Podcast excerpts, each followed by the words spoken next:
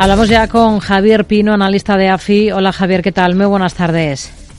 Hola Rocío, ¿qué tal? ¿Cómo estás? Bueno, hoy en Estados Unidos estamos pendientes de ese discurso sobre el Estado de la Unión de Biden, de madrugada hora española, pero antes tendremos intervención del presidente de la Fed, Jerome Powell, en un foro económico. Van a ser sus primeros comentarios después de esa fortaleza de la creación de empleo en el país en el primer mes del ejercicio. ¿Cómo esperan que influya esto en el tono de hoy de Biden, de su, perdón, de Powell, de su discurso? Bueno, pues seguro que a Powell no le sorprendió el dato. La fuerte creación de empleo se produjo en ocio, un sector de bajo rango salarial y que empieza a dar señales de tensiones en salario, o mejor dicho, continúa dando señales de tensiones en salario. Algo a lo que ya aludió Powell en la, en la comparecencia. Ahora a las seis tendremos más detalles, pero no se esperan cambios de calado respecto al discurso del, del jueves. El mercado sigue sin creer que la Fed, eh, creer a la Reserva Federal cuando dice que no van a bajar tipos de forma inmediata cuando lleguen a su pico.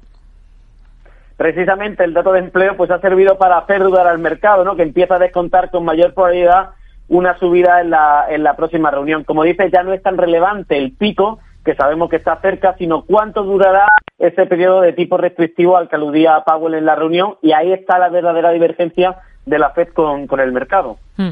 Aquí en Europa hemos tenido datos en Alemania de producción industrial de no tan fuerte parón de la economía germana en diciembre, bajada del 3,1% intermensual en ese último mes de 2022. ¿Cómo hay que interpretar este dato?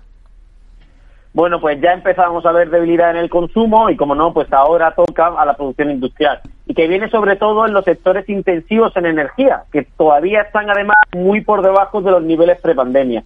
Esto lo que suele anticipar es un deterioro cíclico que seguramente venga por la vía de, una menor inversión en, equipos en el componente del PIB. Hmm. ¿En qué niveles esperan ver al euro a corto plazo? Venimos justo de hace una semana a verlo tocar referencias de 1,10 frente al dólar. Hoy lo tenemos eh, en 1,07, eh, ahí tratando de aguantar esa, esa cota. Sí, el movimiento ha sido muy intenso en las últimas sesiones y puede corregir un poco pero hay una divergencia muy elevada entre lo que espera el mercado y la Reserva Federal y, nosotros, ¿no? Esto lo que puede llevar a que el mercado tenga que retrasar más las bajadas de tipos de interés y por lo tanto apoye un poco más la fortaleza del, dólar. Hmm. Hoy Japón ha confirmado las dos intervenciones que llevó a cabo en el mercado de divisas en octubre pasado, en concreto los días 21 y 24.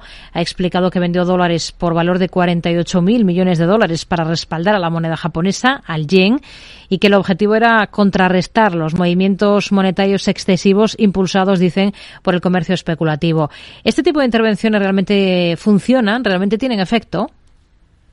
Sí, sobre todo eh, lo que tienen es un efecto en la volatilidad del cruce y lo que haces es evitar un encarecimiento excesivo de las operaciones de cobertura pues que tengan que llevar a cabo otras compañías del sector exportador pues abaratándole un poco el coste después de esa, esa operación especulativa. Hmm.